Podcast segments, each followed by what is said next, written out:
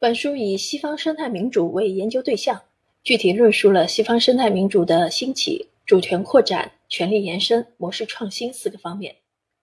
关于西方生态民主的研究，主要聚焦生态民主理论家对先行的、兴起于二十世纪七十年代的生态权威主义所做的批判，以及对生态与民主相容性进行的证明，就此论证生态民主的合法性。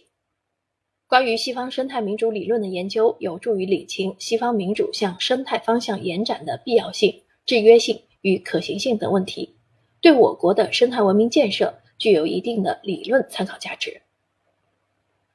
本书的作者郭瑞燕，法学博士、副教授、硕士研究生导师，先后就读于山西大学政治与公共管理学院、复旦大学国际关系与公共事务学院。天津师范大学政治与行政学院，